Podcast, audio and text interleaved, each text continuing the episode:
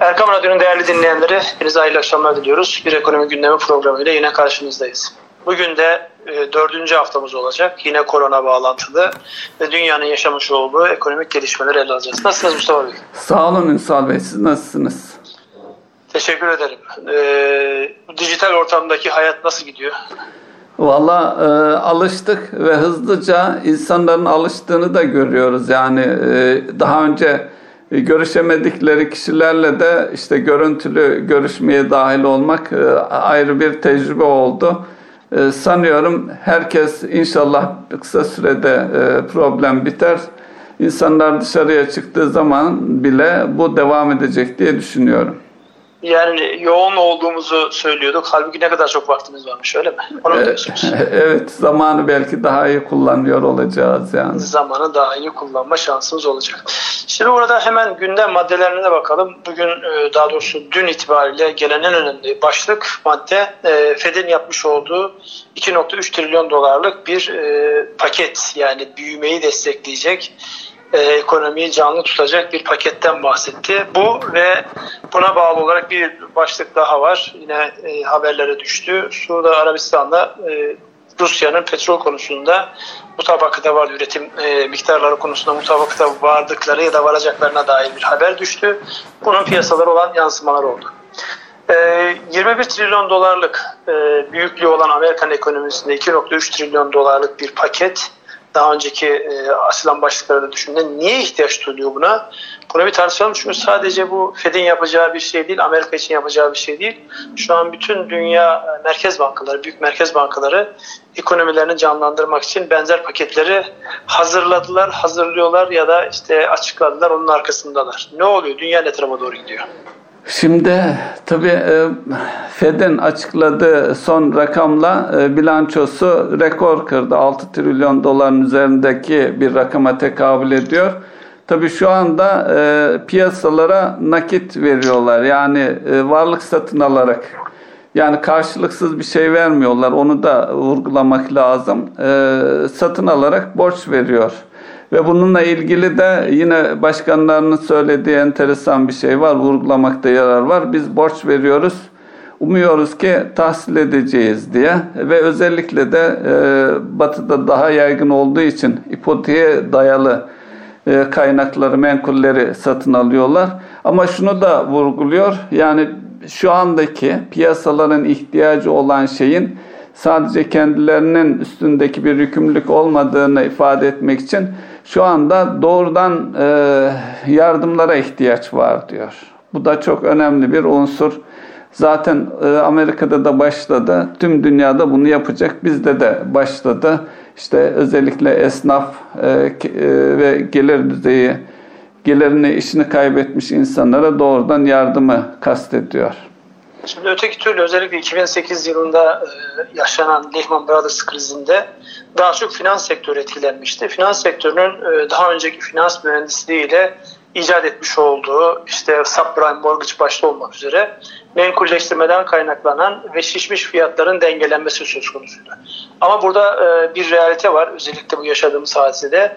Her seviyede insanlar etkilendi. Özellikle e, çalışmadığı zaman ya da dükkanını açmadığı zaman gelir kaybeden insanların daha büyük etkilendiği ve daha geniş kitlelerin etkilendiği bir dönemdeyiz. Bu sadece Türkiye'de değil dünyada da böyle. Evet. Dolayısıyla e, Fed'in ve diğer merkez bankalarının yapmış olduğu açıklamalarda nihai kullanıcıya ve piyasadaki e, finansal varlıkların fiyatını şişirmeyecek e, bir adımın atılması herkesin gündem maddesi. Yapılan bütün açıklamalarda bunu görüyor. Fakat Türkiye'de şu an, şu ana kadar yapılan özellikle e, nihai kullanıcı ya da işte esnaf çalışan anlamında baktığımızda atılan adımların e, Fed'in yapmış olduğu bu açılımlarla paralelliği nedir? Ayrıştığı nokta neresidir? O konuda bir iki şey söyler misiniz? E, tabii benzer e, sadece bizde tüm dünya gibi bizde de benzer adımlar atılıyor. Bununla ilgili bir oransal bir grafiğe rastladım Ünsal Bey. Burada en yüksek e, yani milli gelirine oranla merkez bankalarının veya yapılan yardımlar en yüksek batıda.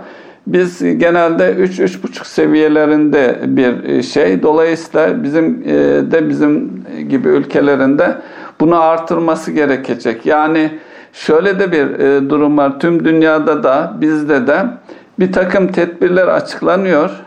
Ancak bunu bir görmek istiyorlar. Yani arkasından hangi sektörlere destek verilecek, hangi sektör ne kadar etkilendi bununla ilgili de e, sahadan istatistiklerin, verilerin hızlıca toplanması ve hızlı bir şekilde analiz edip vakit geçirmeden adım atılması gerekiyor. Şu anda yapılmaya çalışanla, çalışılan bu. Yani ilk aşamada ya bu e, rakamlar bizim ayağa kalkmamız için yeterli değil diye düşünülebilir. E, ama dediğim gibi uygula bu ilk kez yaşandığı için kimi ne kadar etkilediğini göre göre adım adım gidilmesi gereken bir süreçteyiz. Şimdi burada e, o süreci aslında günlerde herkes, bütün iş liderlerinin ve e, kamuoyu bu anlamda yöneten insanların gündem maddesi. Sektörler nasıl etkileniyor ve bu sektörlerin etkilenmiş olma e, yüzdesini e, nasıl yönetebiliriz noktasına bakıldığında Türkiye'nin e, şey itibariyle yani bu dönemde yaptıkları aynı dünyada olduğu gibi henüz daha yolun başında. Yani gidilecek burada çok ciddi mesafe var. Herkesin kaygısı şu. Aldığımız tedbir düşündüğümüz noktalara denk geliyor mu? Yani e, önemli olan o zaten. Sizin söylemiş olduğunuzda buna denk düşüyor. Bu anlamda e, yani birçok kurumun e, finans sektöründe işte yatırım danışmanlığı yapan, danışmanlık yapan, farklı işler yapan birçok kuruluşun şu an raporları gelmeye başladı. O raporların detaylarına baktığımızda e, biraz yüzeysel tabii. Çünkü henüz daha ölçülebilmiş yani gelişmenin hangi sektöre ne kadar bedel ödettiği ya da ödeteceği şu an çok kestirilemiyor. Çünkü makro rakamlar itibariyle baktığımızda şu an başta Avrupa olmak üzere dünyada e, 1929 krizinden sonraki e, eğer 2. Dünya Savaşı'nda saymazsak en büyük e, durağanlığın e, olacağı bir 3 e, ay yaşayacağız ya da 6 ay yaşayacağız. Evet. Dolayısıyla yıllık bazda baktığımızda birçok ekonomide küçülme olacak. Bu küçülmelerin sektörlere yansıması, büyük ölçüde o sektörlerin hangi piyasalara yönelik iş yaptığıyla birebir alakalı ve Türkiye'de Avrupa'ya çok e, ciddi şekilde endeksli olduğu için burada etkilenmeler olacaktır. Bu anlamda isterseniz biraz e, daha detaylandıralım. Yani şu ana kadar piyasayı rahatlatma anlamında yapılan adımların yanı sıra bundan sonraki süreçte özellikle likitte sağlama noktasında neler yapılabilir? O konulara isterseniz dünya ile beraber biraz daha değerlendirelim. Sonra diğer başlıklarımıza geçeriz inşallah. Şimdi tabi alınan e, tedbirlerin uygulanması merak ediliyor. E, yani bir karar aldınız tabi bunun sahaya yansıması e, bir zaman alıyor Ünsal Bey. Bu her yerde olduğu gibi bizde de e, böyle bir şey söz konusu. E, dün e, bir e, televizyonda bir haber dikkatimi çekmişti. E, esnafa e, esnafın başvurusuyla ilgili işte e, fiziki yakınlığa uyulmadı gibi bir haber vardı. Yani insanların da mağdur olan kesimlerinde e, adını yazdırması, başvuruda bulunması bile bugünkü süreçte ciddi bir handikap. Yani bunları da düşünerek bu işlerin e, nasıl daha hızlı olur, belki e, daha çok ne bileyim e-devlet gibi ortamlardan bu başvuruların hızla yapılması ve problemin kimlere destek olunmasının aciliyet kesbettiğini tespit edilmesi oldukça önemli hale geldi. Şimdi burada tabii e, alınan tedbirlerin kısa vadede sonuç veriyor olması insanların beklediği en önemli husus. Çünkü e, günlük yani normal hayatında insanlar eğer e, canları yanıyorsa alınan tedbirin uzun vadede ne işe yarayacağı konusunda da ister istemez e, çok ümit var olamıyor. Şimdi buradan e, hareketle bizim özellikle önümüzdeki dönemde e, Fed'in başlatmış olduğu bu en uçtaki insanları destekleme. Bizde de biliyorsunuz 2 milyon kişiye e, biner liralık bir destek olması gündemde. E, ihtiyaç sahiplerinin ihtiyaçlarına karşılanması ama her programda gündeme geldiği gibi bizde çok geniş kitlelere varan esnafla alakalı tedbirler noktasında kredi vermek ya da onların belli ödeme, e, ödemelerini, belli taahhütlerini zamana yaymak bu anlamda ne kadar çare olacak konusunun bir parantez içerisinde isterseniz tutalım şimdilik. Şu e, piyasalardaki yansımalara bir bakalım. Yani dün e, FED'den böyle bir açıklamanın gelmiş olması bizde e, döviz fiyatları fiyatlamasında bir aşağı çekilmeye sebep oldu. Sonra tekrar yani aynı miktara gelmese dahi tekrar geri döndü. Bunu neye bağlıyorsunuz? Buradaki e, hareketlenmelerin sebebi nedir sizce? E, burada IMF'nin e, açıklamasını da e, ikisini birlikte değerlendirmek e, belki yararlı olur. Orada da şöyle bir şey söz konusu oldu. E, biliyorsunuz biz IMF ile ilişkimizi kestik ve tekrar bir ilişkiye girilmesi devlet olarak sıcak bakılmıyor. Bu da herkes tarafından biliniyor. IMF Başkanı hanımefendiye sorulan bir soruydu. Bununla birlikte ne düşünüyorsunuz diye verdiği cevap Türkiye dahil tüm dünyadaki diğer ülkelerle de görüşüyoruz.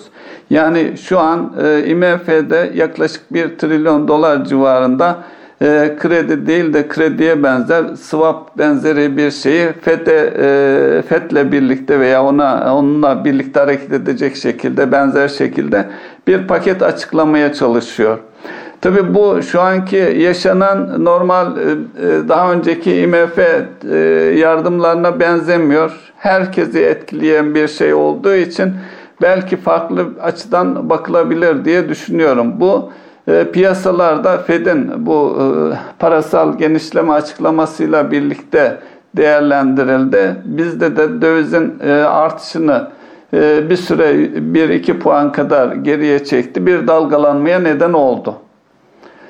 Yani evet. genel genel olarak bakıldığında e, bir de Fed'in bir swap'la ilgili bir açıklaması vardı hatırlarsanız. E, bir takım ülkelerdeki merkez bankalarıyla karşılıklı olarak tabi bunun mesnedi de yine Amerikan devlet tahvillerini e, teminata alarak repo şeklinde e, swap şeklinde bir açıklamaydı. Bizim o noktadaki e, miktarımız çok sınırlı. E, bizi dahil etmediler. E, bu konuda Cumhurbaşkanımızın da hatırlarsanız bir talebi olmuştu. Niye dahil edilmiyoruz diye.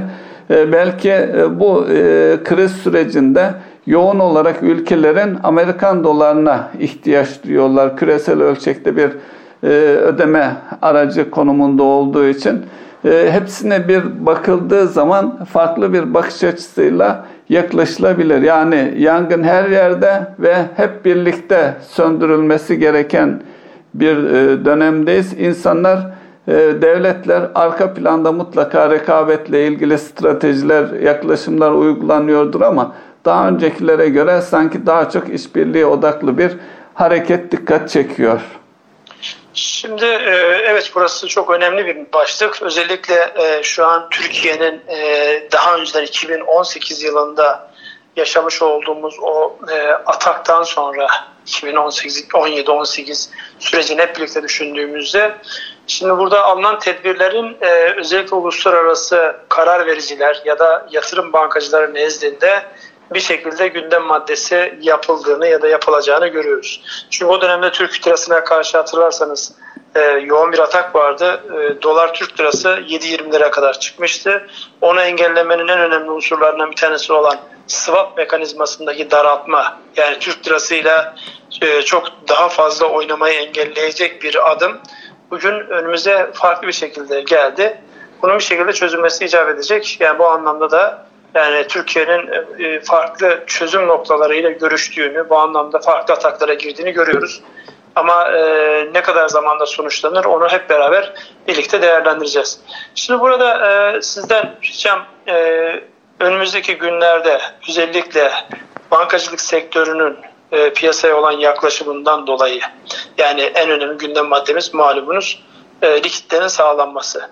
Şu an likitte sağlama noktasında piyasa kendini e, nerede görüyor?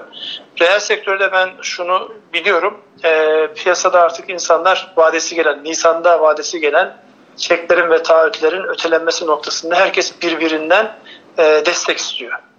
Tabii e, bu destekler e, ancak şu şekilde olur. Gelecekle alakalı pozitif inancınız varsa, işlerin belli bir e, zaman içerisinde toparlanacağına dair ümidiniz varsa e, bu konuda adım atabilirsiniz. Ya da bu konuda yazılmış, çizilmiş hususlara bakarak evet ben de bu şekilde düşünüyorum ya da hayır ben daha karamsarım ya da iyimserim denmesi lazım. Şimdi bir taraftan da e, az önce söylemiş olduğum uluslararası reyting kuruluşlarının yapmış olduğu değerlendirmeler gelmeye başladı ve burada Türkiye'nin 3. çeyreğe kadar daralma yaşayacağı, 3. çeyrekten itibaren hem dünyadaki gelişmeler hem Türkiye'deki e, muhtemel gelişmeler dikkate alındığında bir e, olumlu toparlamanın olacağına dair e, yazılmalar, çizilmeler başladı. Sizin bu konudaki e, görüşünüz nedir? Siz hangi görüşe itibar, itimat ediyorsunuz, itibar ediyorsunuz? Şimdi e, bu tür şeyleri Dünya Bankası'nın da e, dikkat çekici bir şey vardı. O da yüzde yarım e, seviyesinde bu yılı büyümeyle kapatacağımızı öngörüyor bugünkü şeylerde. Ama şu noktada e, hem fikir herkes hızlı toparlayacak ülkelerden bir tanesi olarak görülüyoruz. Ve şu ana kadar da çalışmalar e, iyi gitti. E, dolayısıyla alınan tedbirler de var. Bundan sonrası için e, daha iyi bir uygulama olabilir. E, bu bankacılıkla ilgili Ünsal Bey, e, bankaların şeye yansıması, e, sahaya yansıması, daha doğrusu bankaların, banka şubelerin nin e, kredilerle ilgili biraz çekingenliği şubelerden özellikle özel bankalarda ağırlıklı ol, olmak üzere geliyor. Belki bunun aşılması lazım. E, her gün aşağı yukarı bir özel banka KGF protokolüne imza atacağını ifade ediyor ve attığını duyuruyor. Belki burada KGF üzerinden e, bir rahatlama olacak diye düşünüyorum. Bilmiyorum KGF limiti şu anki yeterli olacak mı? Şimdi tabii buradaki önemli belirleyici unsur ne kadarlık bir süre için siz kendinizi yedekliyorsunuz. Yani bu 3 aylık bir sıkışma ise ona yönelik atacağınız adamlar farklı olacaktır. Geliştireceğiniz paketin büyüklüğü ona göre değişecektir. Daha uzun vadeli bakıyorsanız ona göre değişecektir. Dolayısıyla burada eğer son çeyreğe kadar yani 3. çeyreğe kadar bu e, sürer, 3. çeyrekten önce toparlanma olmaz diye düşünüyorsanız şu an daha ikinci çeyrekteyiz. Yani ikinci çeyrek bir üç aylık dönem tamamlanacak. Ondan sonraki gelişmelere bakılacak. Muhtemelen e, aşı değil ama tedavi ile alakalı ilaçların geliştirilmesiyle beraber bazı toparlanmalar olacak. Şimdi burada benim sizden ricam özellikle e, sektörel bazda baktığımızda yani e, çokça rapor yayınlanıyor. Şu an mesela e, sizin ekranınızda da var diye biliyorum. E, bir e, denetim şirketinin hazırlamış olduğu bir e, sektörel bazı bir da, e, şey var, dağılım var. Burada e, bu süreçte hangi sektörlerin ne kadar çok etkilendiği ile alakalı e, en temel e, gözlemler var diyeyim. Yani onu çok fazla e, detaylandırmak mümkün değil belki. Burada e, baktığımızda eğitim, mobilya, işte emlak, otomobil, e, oto kiralama, yurt dışı pazar yerleri, hava yolları, e, otel konaklama, evet, mücevher. En önemlisi gibi... otel konaklama. Tüm e, araştırmalarda en altta çıkan otel konaklama Ünsal Bey. Evet, şimdi burada baktığımızda mesela otel konaklama geçmiş yıllardaki etkisine baktığımızda Türkiye'de çok önemli e, yer tutan, istihdam sağlayan ve e, özellikle döviz gelirinin elde edilmesinde turizm açısından baktığımızda önemli bir başlık ve şu an e, sektörel anlamda üzerinde en fazla konuşulacak, belki de en fazla tedbirlerin değerlendireceği başlıklardan bir tanesi. Hakeza Türkiye özellikle e, mücevher ve takı konusunda son yıllarda yani bir anlamda e, bu konudaki tasarım ve sunum noktasındaki dünya devi İtalyanlar ve diğerlerinin de önüne geçecek şekilde çok ciddi markalar ve işler üretmeye başladı. E, işte oto kiralama bir taraftan emlak yani Türkiye'de emlak bir anlamda e, ne derler her iş gücünün yedekleyici unsuru. Yani özellikle istihdam açısından baktığınızda insanlar resmi olmasa dahi gayrimenkul alım satım veya bu işlere aracılık ederek çok ciddi bir istihdam sağlanıyor. Özellikle belli yaşın üzerindeki insanların bir anlamda emeklilik döneminde vakit geçirdiği işler bunlar. Ama bir öbür tarafta eğitim sektörü, Türkiye'de özel e, sektör eğitimi çok büyümüştü. Bundan sonraki süreç nasıl olacak? E, manyetik ortam üzerinde daha doğrusu sanal ortam üzerinden yapılan eğitimlerin yani devletle özel arasındaki fark ne kadar açılacak? Niye farklılaştıracaklar da insanlar özel sektörde kalmaya devam edecek? Kaldı ki özel sektörde çocuğunu okutan insanların gelir seviyeleri ne olacak? Bir sürü soru geliyor peş peşe. Evet. Şimdi bundan, bunları değerlendirdiğimizde yani e, kötü senaryo oynamayalım ama en azından neler olabileceği noktasında sektörel bazda bazı değerlendirmeler yaparak e, yani bizi dinleyenlere e, bir e, zihinlerinde bazı şeylerin canlanmasına vesile olabiliriz diye düşünüyorum. Buyurunuz. Şimdi e, tabii en e, büyük sıkıntının özellikle turizmde, konaklamada e, söz konusu olacağı e, tahmin ediliyor ve burada da tabii e, bu e, bir çeyrek daha sürdüğü varsayımı e, bence de biraz ağırlık kazanıyor gibi Ünsal Bey. Üçüncü çeyrekten itibaren rahatlama başlar. Bunun için belki e, Wuhan'a bakmak lazım Çin'de olanlara. Biliyorsunuz e, birkaç gün önce havai fişeklerle e, artık sokağa çıkmayı serbest bırakıp e, şey aldılar. Normale döndük e, mesajı verdiler. E, oradaki gelişmeleri belki dikkatle izlememiz, oradaki e, ilk hangi sektörler ayağa kalkıyorsa oradan hareket etmemiz doğru olur diye düşünüyorum. Şimdi ülkemizde de tüm dünyada da yaya trafiğine bağlı olan işler maalesef tamamen durmuş durumda. Yani sokaktaki marketin e, marketler hariç işte e, parakendeden tutun e, ne bileyim restoran, kafe onlar da tamamen durmuş durumda. Bunların ne kadar zamanda ayağa kalkacağına ilişkin yine bir analize rastladım Ünsal Bey. Yapılan bir analiz sadece trafik yoğunluğundan hareket ederek e, şeye e, e, Çin'de olan gelişmelere bakılmış. Bir yıl önceki döneme göre şu anda serbestlik başladığı için e, trafik bir yıl önceki seviyelere yaklaşmış. Ancak hafta sonu trafiği oldukça düşük. Yani insanlar işlerine gidebiliyorlar ama iş dışında henüz korkuyu atamadıkları için evlerinde kalmaya devam ediyorlar. Bu önemli bir gösterge.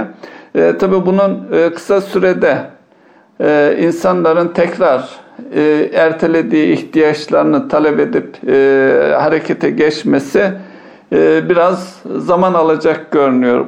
Yine e, üretim tarafında belki e, ilk hareketler olacaktır. Şunu da yeri gelmişken e, bu ülkeler arası analizde dikkate alınan bir husus tamamen e, sokağa çıkmanın yasaklandığı ülkelerle kısmen bizim gibi kontrollü bir şekilde devam eden ülkeler arasında da ekonominin durmasını engelli veya e, tam durmadan belli bir seviyede hareket etmesini sağlayan bir avantaj oluşturuyor. Bunu da görmek lazım. Bunun için de belki yeri gelmişken tekrar kurallara, fiziki mesafe kuralına uymak ve diğer tedbirleri almak e, daha vahim e, tedbirleri almanın önündeki en büyük avantaj diye de vurgulayabiliriz. Evet, e, bu konuda e, söylenecek çok şey var. Özel, önce pozitifinden bakalım. Bu işi ilk yaşayan e, Çin açısından e, değerlendirdiğimizde yani olumlu gelişmelerin oluyor olması ciddi bir avantaj. Bunlar moral düzeltici şeyler. Öbür tarafta tekrar insanların işlerine başlamış olması bunlar önemli bir avantaj. Bunların hepsini pozitif değerlendiriyoruz. Negatif olarak baktığımızda ben dün heyecanlandığım hususlardan bir tanesi e, Kore'de daha önceden e, bu virüs e, yaşamış yani e, hastalığı geçirmiş olan insanların tekrar yaşıyor olması. E, bu biraz e, can sıkıcı bir hadise.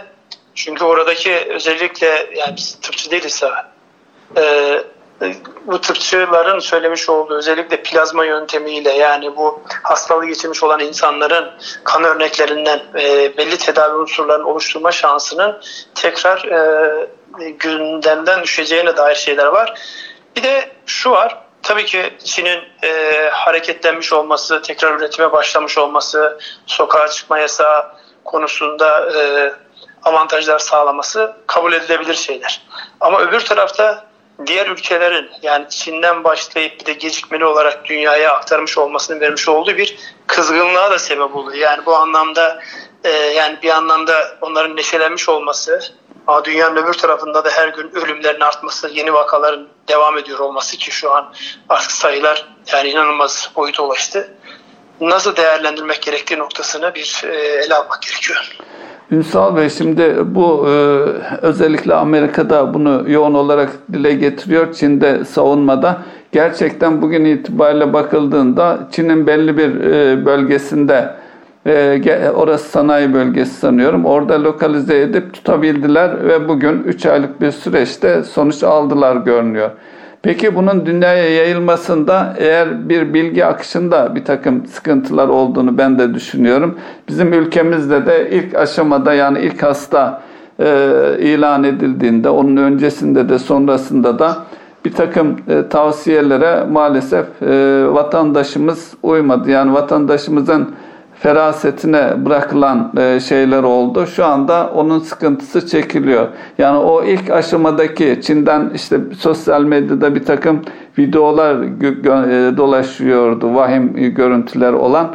E, onlar şu an anlıyoruz ki bir gerçeklikmiş.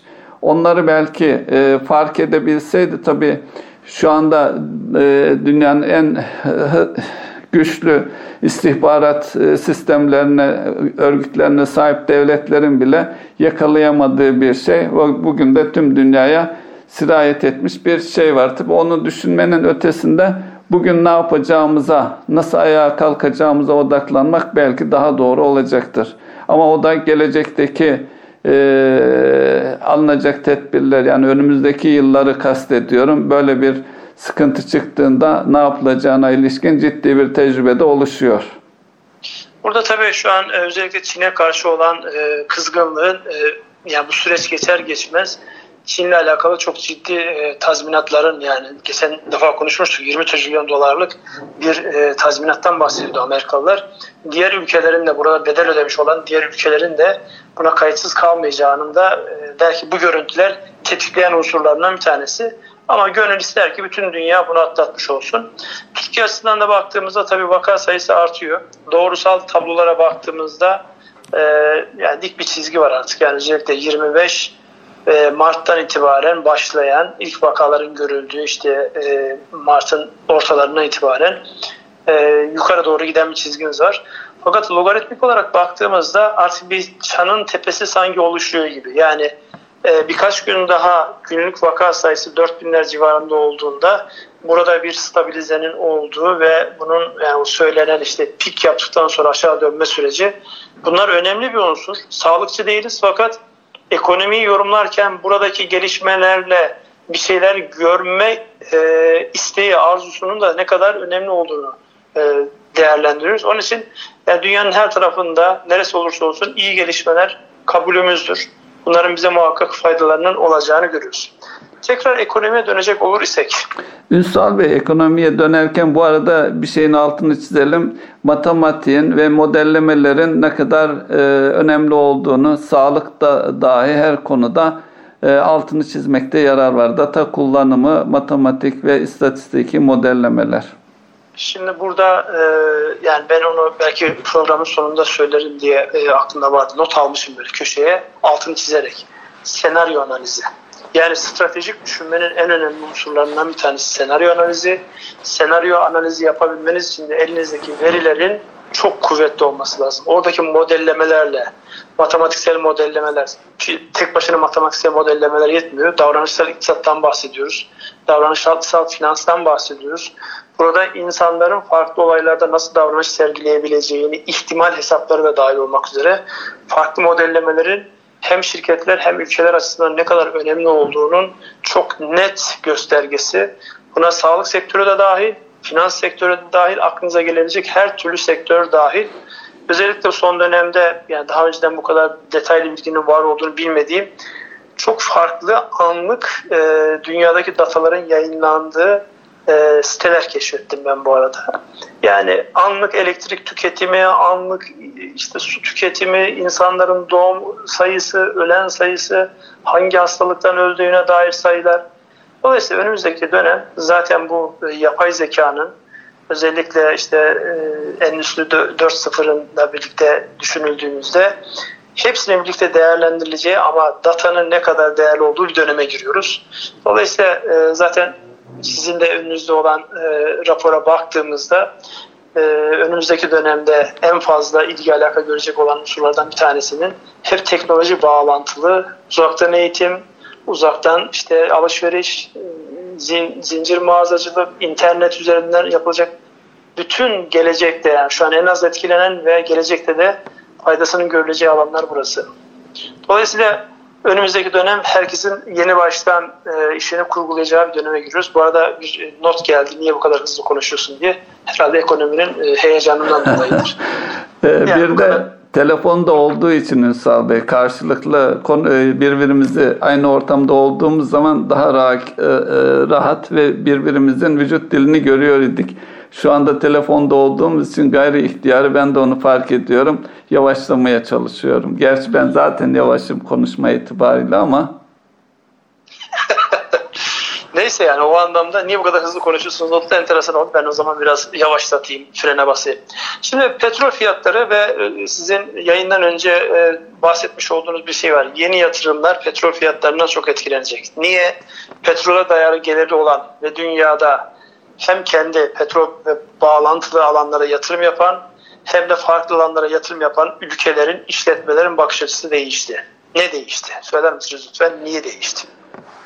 Şimdi e, tabii petrol gelirleri azaldı. Şimdi e, tabii o da enteresan Ünsal Bey. E, Rus, e, Rusya ve Suudi Arabistan petrol e, üzerine bir karşılıklı kılıçları çektiler ve e, tüm dünyayı kaplayan bir virüs, e, virüsün tüm dünyaya sirayet etmesi arada çok kısa bir zamana tekabül etti. Şimdi e, bir genel değerlendirme e, yapmakta yarar var belki de.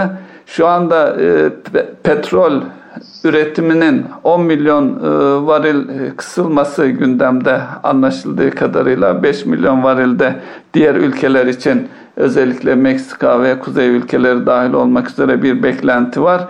E, ama anlaşmanın nereye evrileceği belli değil. Ee, onun dışında şöyle bir gerçeklik var. Dünyada ciddi bir talep daralması var. Bu da e, günlük 30-35 milyon varile tekabül ediyor e, diye yorumluyorlar. E, dünyanın günlük talebi de 100 milyon varil e, seviyesinde olduğu ifade ediliyor. Hasıla e, bu kararı almış bile olsalar yani önümüzdeki e, günlerde veya aylarda petrol fiyatlarının eski seviyesine gelmesi kısa sürede beklenmiyor. Tabi burada yine e, petrol ülke e, ihraç eden ülkeler açısından o ülkelerin en önemli gelir kaynaklarından bir tanesi petrol. Hele hele Orta Doğu'daki Suudi Arabistan gibi ülkeleri düşünürsek bunların petrol fiyatları birebir etkiliyor. Ee, bizim ülkemiz açısından bakıldığı zaman e, işte e, kardeş ülkemiz Azerbaycan şirketinin bir yatırımı vardı Türkiye'de. Bitirmişti Sokar'ın. İkinci yatırımı söz konusuydu. Açıklamalarda şu anki petrol fiyatları nedeniyle bu kararın 2021 son çeyreğinde ancak 3. çeyreğinde 4. çeyreğinde alabiliriz diye bir açıklama geldi. E, tabii haklı olarak bir açıklama. E, çünkü e, mevcut süreci her ülke için yani hem petrol üretenler hem tüketenler açısından karşılıklı olarak optimum makul seviye nedir sorusuna da 45-55 dolar arasındaki bir fiyatı söylüyor ki bunu dünyada diğer ülkelerin de söylediği bir fiyat seviyesi. Tabi bu fiyat seviyesine gelmediği zaman e, yatırımlar da engelleniyor, erteleniyor.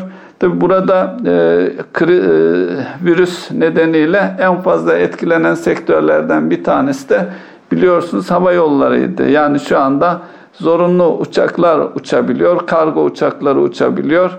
E, Birçok ülke e, kendi hava sahasını, havaalanlarını kapattı. Buna biz de dahiliz. Sınırlı olarak iç hatlarda uçuyor uçaklarımız oldukça sınırlı. Bunun ne kadar süreceğini bilmiyoruz. Ancak jet yakıtı yine petrole dayalı olarak e, en büyük tüketim yerlerinden bir tanesi hava yoluydu. Ki bir diğer gelişmeyle bağlantılı da vurgulamakta yarar var. O da şu, dünya biliyorsunuz elektrikli otomobile geçiyor. Ama hala hiçbir zamanda belki de e, uçakların elektrikli olmasını düşünemiyoruz bugünkü teknolojik seviyemiz nedeniyle. Ee, yani petrole dayalı işlerin bir süre daha e, alt seviyelerde kalacağı ve sıkıntıların devam edeceği söylenebilir. Şimdi burada tabii dikkat çeken en önemli husus e, dünyada özellikle varlık fonu yöneten ülkelerin varlıklarının önemli bir kısmı e, petrol ve yeraltı zengin, zenginliklerine dayanıyor. Şimdi e, önümüzdeki dönemde belki üzerinden en fazla kafa yorulacak unsurlardan bir tanesi dünyanın muhtelif yerlerine, muhtelif ülkelerine yatırım yapan bu ülkelerin artık yatırımcı kimliğinin belki kendilerinin de günlük ihtiyaçlarını karşılamak için borçlanması gerektiği bir sürece de e, işaret e, anlamına geliyor. Dolayısıyla hani dünya yeniden kurgulanacak sözündeki en önemli unsurlardan bir tanesi de bu.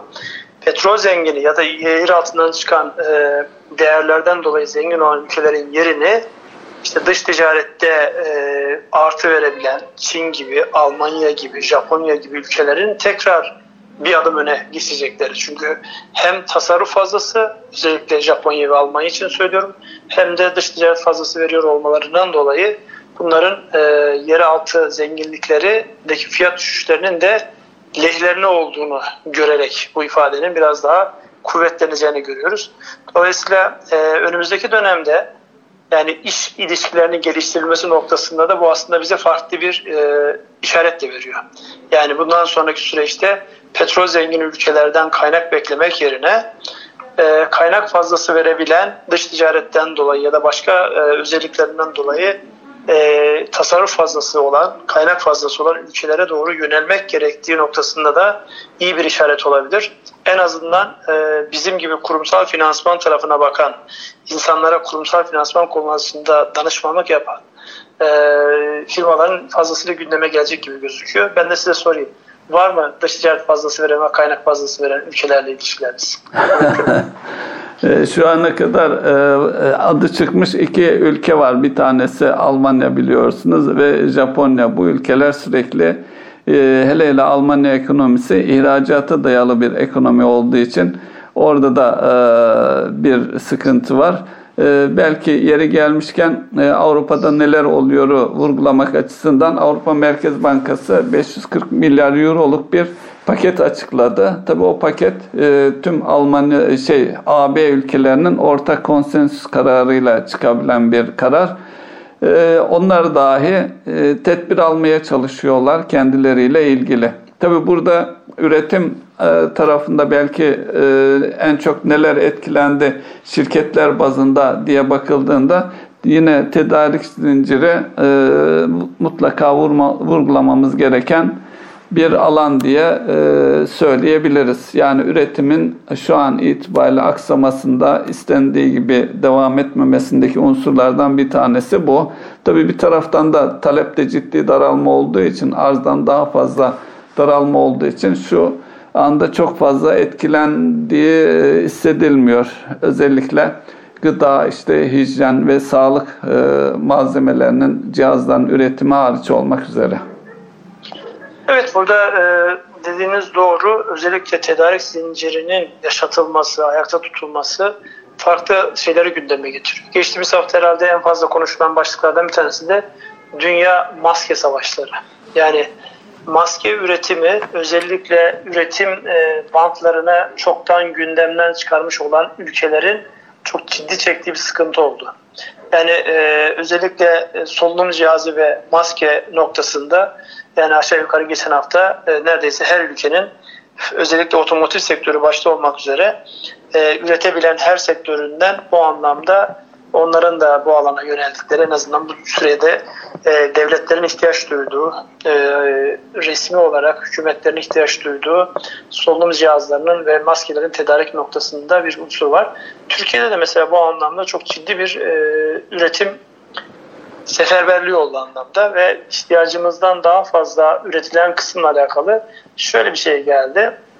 Bu da aslında yeni işlerin oluşabileceği ile alakalı da güzel bir e, işarettir.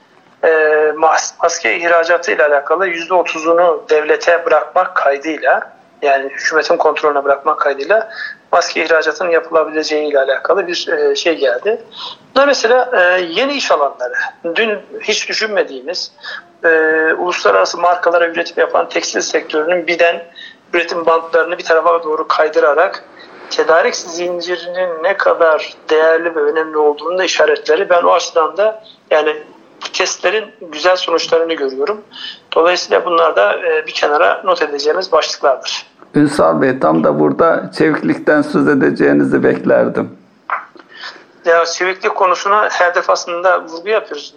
Bunlar başka bir şey bilmiyorlar. Sürekli dönüp dönüp çeviklikten bahsediyorlar denmesin diye oraya girmedim. Onu da siz yapın Tabii burada şirketlerin mevcut e, koşullara göre stratejilerini hızlıca ele alıp e, neler yapabiliriz sorusunu yani bugün ihtiyaç olan nedir? Benim yetkinliklerim, yeterliliklerim e, buna yeter mi sorusunun cevabını bulup Buna yönelik e, üretime geçebilmek. Geçenlerde yine bir şeyde paylaşımda gördüm. E, bir şirketimiz e, portatif e, solunum cihazı ürettiğini ifade ediyor. Prototipidir. Seri üretime ne kadar zamanda geçilir bilmiyorum ama e, çevikliğe ilgili e, çeviklikle ilgili önemli bir örnek. Yani bugün içinde belki tekrar şirketlerin durumuna dönersek orada vurgulamamız gerekebilir. Şirketlerin ne yapacağına ilişkin, kendilerini nasıl konumlandıracağına ilişkin. İşte burada da e, dikkat çekilmesi gereken en temel, unsurlardan bir tanesi abartmamak. Yani abartıp da bütün üretim bandını sanki orası çok devam edecekmiş gibi bir tarafa doğru sevk etmenin dezavantajları var. Yeni yetenekler kazanmak açısından bu dönemler çok önemli. Yani bu dönemde insanlar neye ihtiyaç duyuyor sorusunun cevabı e, çok fazlasıyla üzerine kafa yorulması gereken bir hadise.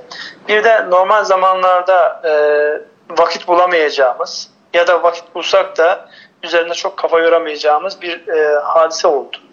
Özellikle hem içeride hem dışarıda yani uluslararası devasa yapıları yöneten ya da içeride önemli marka olmuş e, şirketlerin tepe yönetimleri böyle zamanlarda iletişimin e, ne kadar önemli olduğunu da farkına vararak böyle 10'ar dakikalık 15'er dakikalık videolarla yapmakta olduklarından bahsediyorlar. İki şeye hizmet ediyor. Bir, marka olarak paydaşlarının e, yani biz boş durmuyoruz. Biz de elimizden geleni yapıyoruz mesajı anlamında onları rahatlatmak. İkincisi de o şirketlerle normalde alakası olmayan ama dışarıdan merak eden bizim gibi insanların e, birçok sorusunun da cevabının karşılandığı bir dönem. Vakti olan e, arkadaşlarımıza, iş insanlarına onlara da tavsiye ederiz. Yani çok sayıda şu an yerli ve yabancı e, tepe yöneticisinin hem onların gözündeki kaygıları, korkuları, umutları görmek açısından da fevkalade e, güzel ipuçları veriyor. Yani kimse kimseden çok farklı değil ama bir taraftan da en azından gündem maddelerinin ne kadar birbirine benzediğinin de göstergesini görmek açısından bu tip videolar ya da bu tip iletişim e, e, çalışmalarına da bir göz atmakta fayda var. Orada kimlerin ne kadar çevik olduğunu da anlamak açısından e, güzel ipuçları yakaladım ben kendi adıma. Ee, doğru. Ee, şu anda zaman sıkıntısı da yok. Bu yayınlar e, devam ediyor. O yayınları ben de izlemeye çalışıyorum. E, her izlediğimde de bir farklı bir şey dikkatimi çekiyor, öğreniyorum. Şimdi ee, Ünsal Bey sizin e, ilk başta e, hangi sektörler az hangi sektörler daha çok etkilendi sorusunun cevabına benzer bir başka anket var. E, siz de gördünüz sanıyorum. Şirketlerin dayanık veya sektörlerin dayanıklılık düzeyleriyle ilgili bir e, krizin avantaj mı dezavantaj mı bir de dayanıklılıkla ilgili. İsterseniz ona girelim mi? E, firmaların kendilerini... Yani girelim. Firmalar ve sektörler tarafına girelim. Özellikle şimdi bizim e, ekonomi gündemi, güncel ekonomi yorumladığımız bu programda özellikle e, işletme tarafına, işletme içerisinde de liderlik becerileri ve e, geliştirilecek yetenekler noktasında her dönemde kullanılacak yetenekler noktasında fazlasıyla vurgu yaptığımız bir program aslında bu. Bu dayanıklılık mevzu da bunlardan bir tanesi. Çeviklik, çeviklik de bunlardan bir tanesi.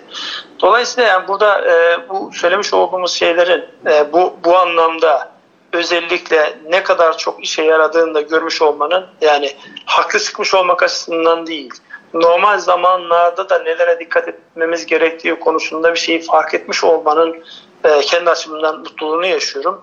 Yani her dönemde geçerli olan yeteneklerin geliştirilmesi için insanların e, bir farkındalık sürecini, kendileriyle, işletmeleriyle, içinde bulundukları ekosistemle alakalı neleri sormaları gerektiğiyle alakalı güçlü soruların ve değerli ne kadar değerli olduğunun gösterdiği bir dönemdeyiz.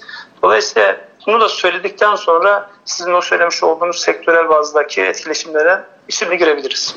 Şimdi e, geniş bir anket e, firmaları her ölçekte büyük, küçük ve orta ölçekte firmaları ka, e, kapsayan bir e, analiz. E, grafik e, bir T çizilecek olursa e, firmaların %39'u kendilerini dezavantajlı ve dayanıksız olarak e, vurgulamış.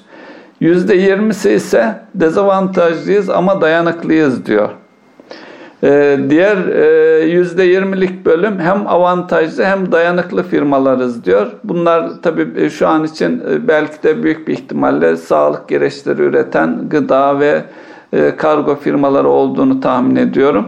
E, bir e, bölüm var %17'lik avantajımız var ama dayanıksızız diyen firmalar. Şimdi ikisine baktığımız zaman %37'lik bir bölümü avantajlı tarafta yer alıyor. %20'lik bölümü de dezavantajlı. Firmalar kendi e, tabi dayanıklılık derken sadece finansal dayanıklılığı düşünmemek lazım Burada e, iletişim dediniz e, siz e, bir yerde Ünsal Bey. Firma içi iletişim, firmanın kendi insan kaynağı, bu insan kaynağı mevcut kriz ortamında nasıl organize edildi? E, yeterince onlardan yararlanılıyor mu gibi soruları sorarak e, bütünsel bir açıdan yaklaşmakta yarar var diye düşünüyorum. Yani evet, sorular ona, var. Belki ona... birkaç örnek soruyu vurgulamakta yarar var. İşletmeniz ne kadar e, ne derecede etkilendi? Sizin kriz uzarsa etkileri ne kadar olur? Ne kadar dayanıklılığınız var gibi sorular var. Bu soruları bugün sorulduğu zaman e, peşinden de hep soruların hepsini zikretmeye gerek yok. Bu sorular sorulduğunda bunun üzerinde düşünür ve e, tedbir alınabilir veya koşullara nasıl adapte olunacağına ilişkin bir yol haritası ortaya konabilir diye düşünüyorum.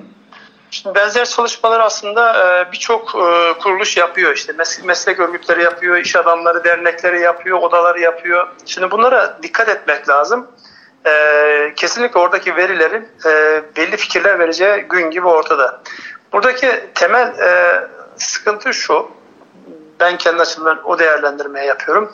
Şimdi insanlar yani hani insanın canı nereden yanarsa bütün e, ağır neredeyse can oraya toplanır ya. Evet. Şu an finansal anlamda ve piyasa kaybetme korkusuyla insanlar paniklemiş durumda.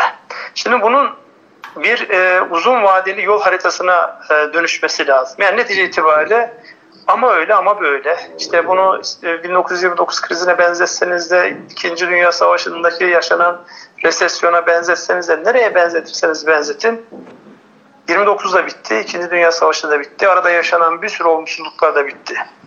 Bu olumsuzluklardan insanların nasıl çıktığı ve sonrasında neleri yaptığı konusunda yani geçmişte yaşanmış olan birebir örnek değildir ama bir fikir vermesi açısından önemli bir başlık. Şu an az önce konuşmuş olduğumuz iki ülke Almanya ve Japonya. İkinci Dünya Savaşı'nın mağlupleri bunlar değil miydi? Evet. Yerle bir ve, olmuştu bunlar. Ve mağlup olmalarının cezası olarak da bunlara ordu kurmaları yasak, o yasak, bu yasak demiş olmalarının şu an neyini yaşıyorlar? Hem oradaki e, odaklanmanın yani yeniden ordu kurmaya da silahlanmaktan kayıp öbür tarafta bütün dikkatlerini ve geçmişteki bildikleri teknolojik ve iş yapabilme becerilerini yeni becerilerle birleştirerek e, farklı bir noktaya gelebildiler.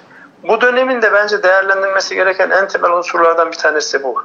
Yani evet e, hepimizin artıları eksileri var, dezavantajlarımız var, dayanıksızız belli noktalarda. Ama şu bir gerçek, yani e, en azından benim kendi ve çevremdeki insanlarda gördüğüm hadise, bazı başlıkları hiç düşünmemişiz. Bazı başlıklar sanki bize hiç uğramayacakmış gibi e, ele almışız. Dolayısıyla bunları tekrar masaya yatırıp hangi yeteneklerimizi kuvvetli tutmamız gerektiği, hangi yeteneklerimizi yeniden gözden geçirmemiz gerektiği açısından iyi bir fırsat. Ee, özellikle e, nitelikli elemanların çalışması ve nitelikli elemanların bünyede bulundurması konusundaki e, yaklaşıma geldiğimizde şunu görüyoruz. Böyle zamanlarda ilk e, kesilen e, harcama kalemi malumunuz eğitim. İkincisi pahalı olan elemanların bir şekilde bünyeden çıkarılması. Yani arkasından sonra işte e, yani kaybedilmesinden e, zihnen sıkıntı çekilmeyecek olan personelin gönderilmesi. Yani bu tip şeyler e, bu dönemlerde yapılacak en büyük e, yanlışlar olarak karşımıza çıkıyor. Çünkü yarın öbür gün piyasa düzeldiğinde ama 3 ay ama 6 ay sonra sizin hızla dönüşünüzü sağlayacak olan en önemli unsur e, entelektüel sermayeniz. İş bilen, nitelikli insanlara olan ihtiyacınız. Dolayısıyla bu dönemde o insanların demoralize olarak kendilerini olaydan koparmamaları, yenilemeleri gerektiği noktasında elden gelen e, desteğin verilmesi gerekir.